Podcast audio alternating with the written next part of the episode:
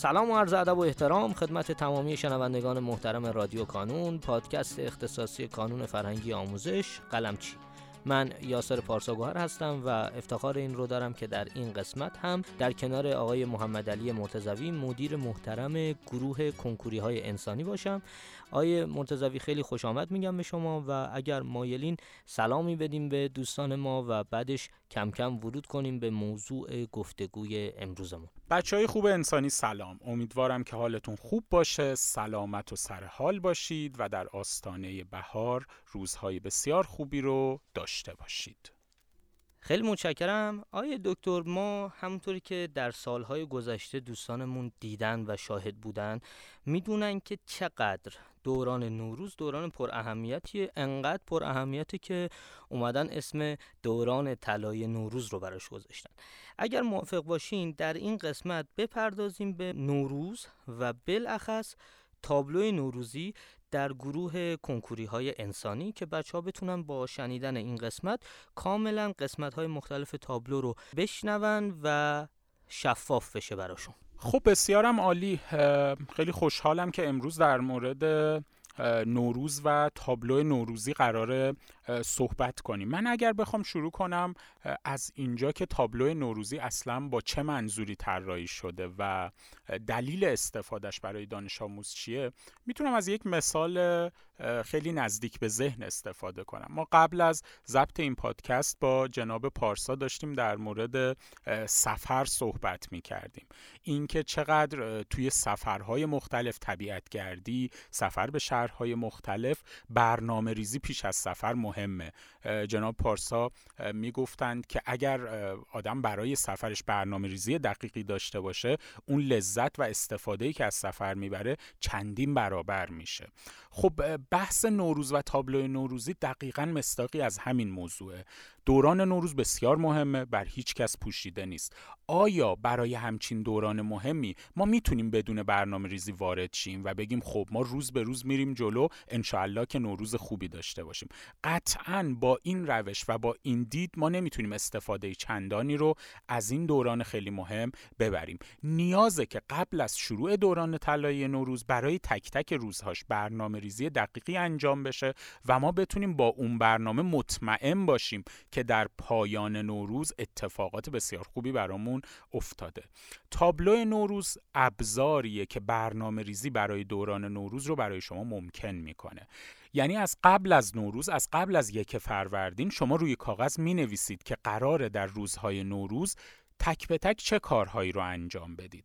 ببینید بچه ها خیلی صادقانه بدون رو درواسی بگم. شما کل دهمو خوندید کل یازدهمو خوندید بخش زیادی از دوازدهمو خوندید کلی مبحث خوندید. خب قراره توی این دوره نوروز که نهایتا دو هفته است کدوما رو برید بخونید دوباره؟ کدوما رو مرور کنید؟ کدوما رو جمع بندی کنید؟ حجم زیادی مبحث داریم و دو هفته وقت. تنها چیزی که می‌تونه به ما کمک کنه تا حد اکثر استفاده رو از این زمان دو هفته ای داشته باشیم برنامه ریزیه که از قبل انجام میدیم. خب اگر تابلو نوروز رو بررسی کنید مشاهده کنید می‌بینید که ما روز به روز مباحثی که قرار شما بازیابی و جمعبندی کنید رو نوشتیم. از مباحث دهم و یازدهم شروع میشه. از روز دوم فروردین تا 6 فروردین که قبل از آزمون جمعبندی پایه شما در تاریخ هفته فروردین هست. بعد از اون مباحث دوازدهم رو روز به روز نوشتیم تا قبل از آزمون 17 فروردین که جنبندی دوازدهمه. تمام مباحث دهم و یازدهم تا قبل از آزمون هفته فروردین توی تابلو اومده. تمام مباحث دوازدهم هم بین تاریخ هفته فروردین تا 17 فروردین توی تابلو برای شما اومده. شما می‌تونید برید این مباحث رو ببینید و با توجه به وضعیت خودتون تعیین کنید که کدوم یکی از این مباحث برای شما در اولویت نیاز توی نوروز وقت بیشتری روش بذارید. مثال می‌زنم. توی ریاضی و آمار دهم بحث معادلات درجه دو رو داریم بحث تابع رو داریم بحث آمار و احتمال رو داریم. خب بحث نمودارها نمودارهای آماری که بسیار مهمن. خب شاید توی دوره نوروز تا قبل از هفته فروردین فرصت نشه شما برای همه اینها به اندازه یکسان وقت بذاری. ممکنه تو بگی بحث تابع چون توی کنکور پرسوال تره و من هم توی این مبحث. مشکل بیشتری دارم توی دوره اول نوروز برای این وقت بیشتری می‌ذارم. این رو توی تابلو نوروزی مشخص می‌کنی. توی درس عربی توی عربی دهم شما بحث باب ها رو داری بحث جمله فعلی اسمیه رو داری بحث فعل مجهول رو داری نون وقای جار و مجرور. خب آیا همه اینها برای تو ارزش یکسانی دارن؟ نه.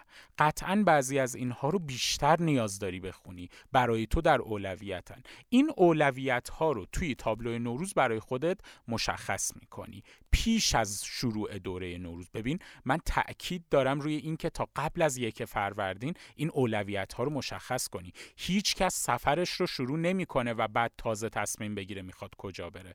قبل از شروع سفر برنامه ریزی ها انجام میشه. قبل از یک فروردین باید اولویت ها و مباحث مشخص بشه و روی کاغذ نوشته بشه. اینکه توی ذهنت بگی من معادله درجه دو رو می‌خونم تابع رو می‌خونم فایده ای نداره. باید روی کاغذ توی تابلو نوروز اینها رو بیاری تابلو نوروز رو به میز خودت به دیوار اتاقت بچسبونی تا در طول دوران نوروز این برنامه ای که نوشتی مقابل چشمت باشه و با تعهد اون رو بری و اجرا کنی.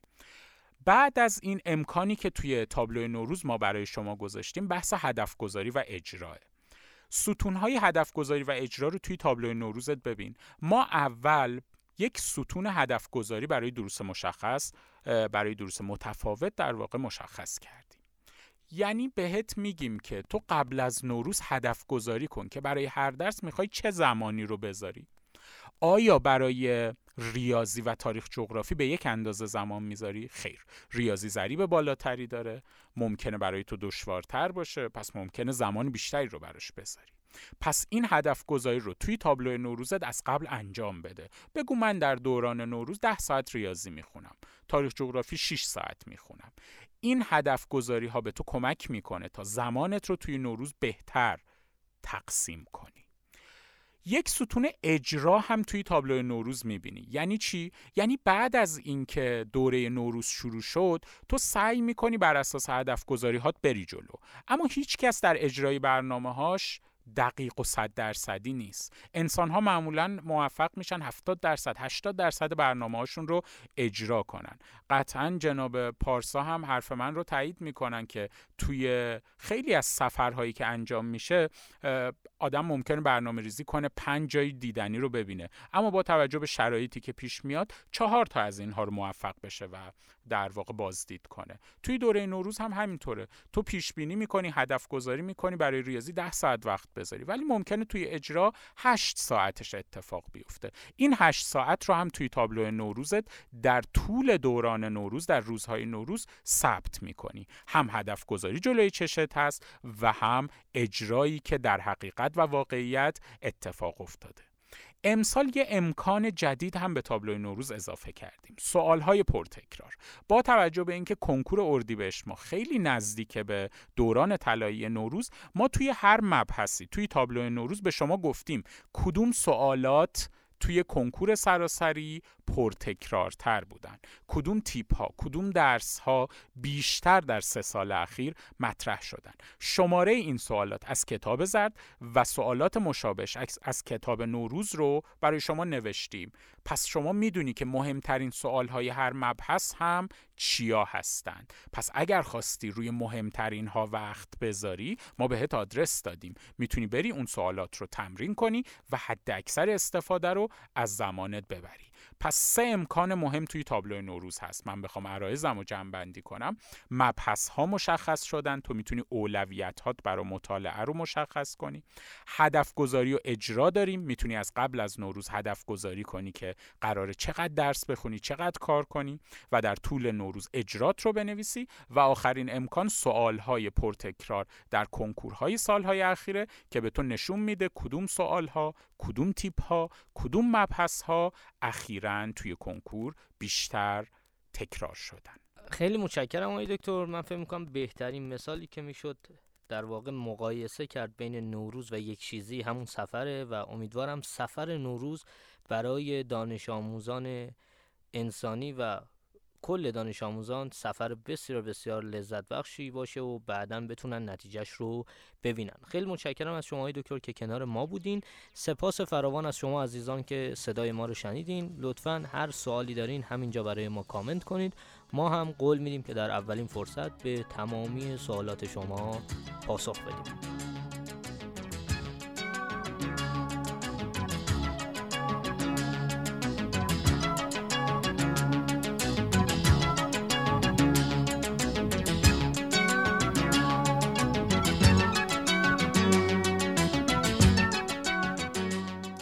در پایان امیدوارم مسیری که آغاز کرده ایم بتونه نقشی هرچند کوچک در موفقیت دانش آموزان عزیزمون داشته باشه و همچنین تشکر می‌کنم از تمامی کسانی که ما رو در تولید هرچه بهتر این پادکست یاری می‌کنن. تا شماره بعدی رادیو کانون خدا نگهدارتون.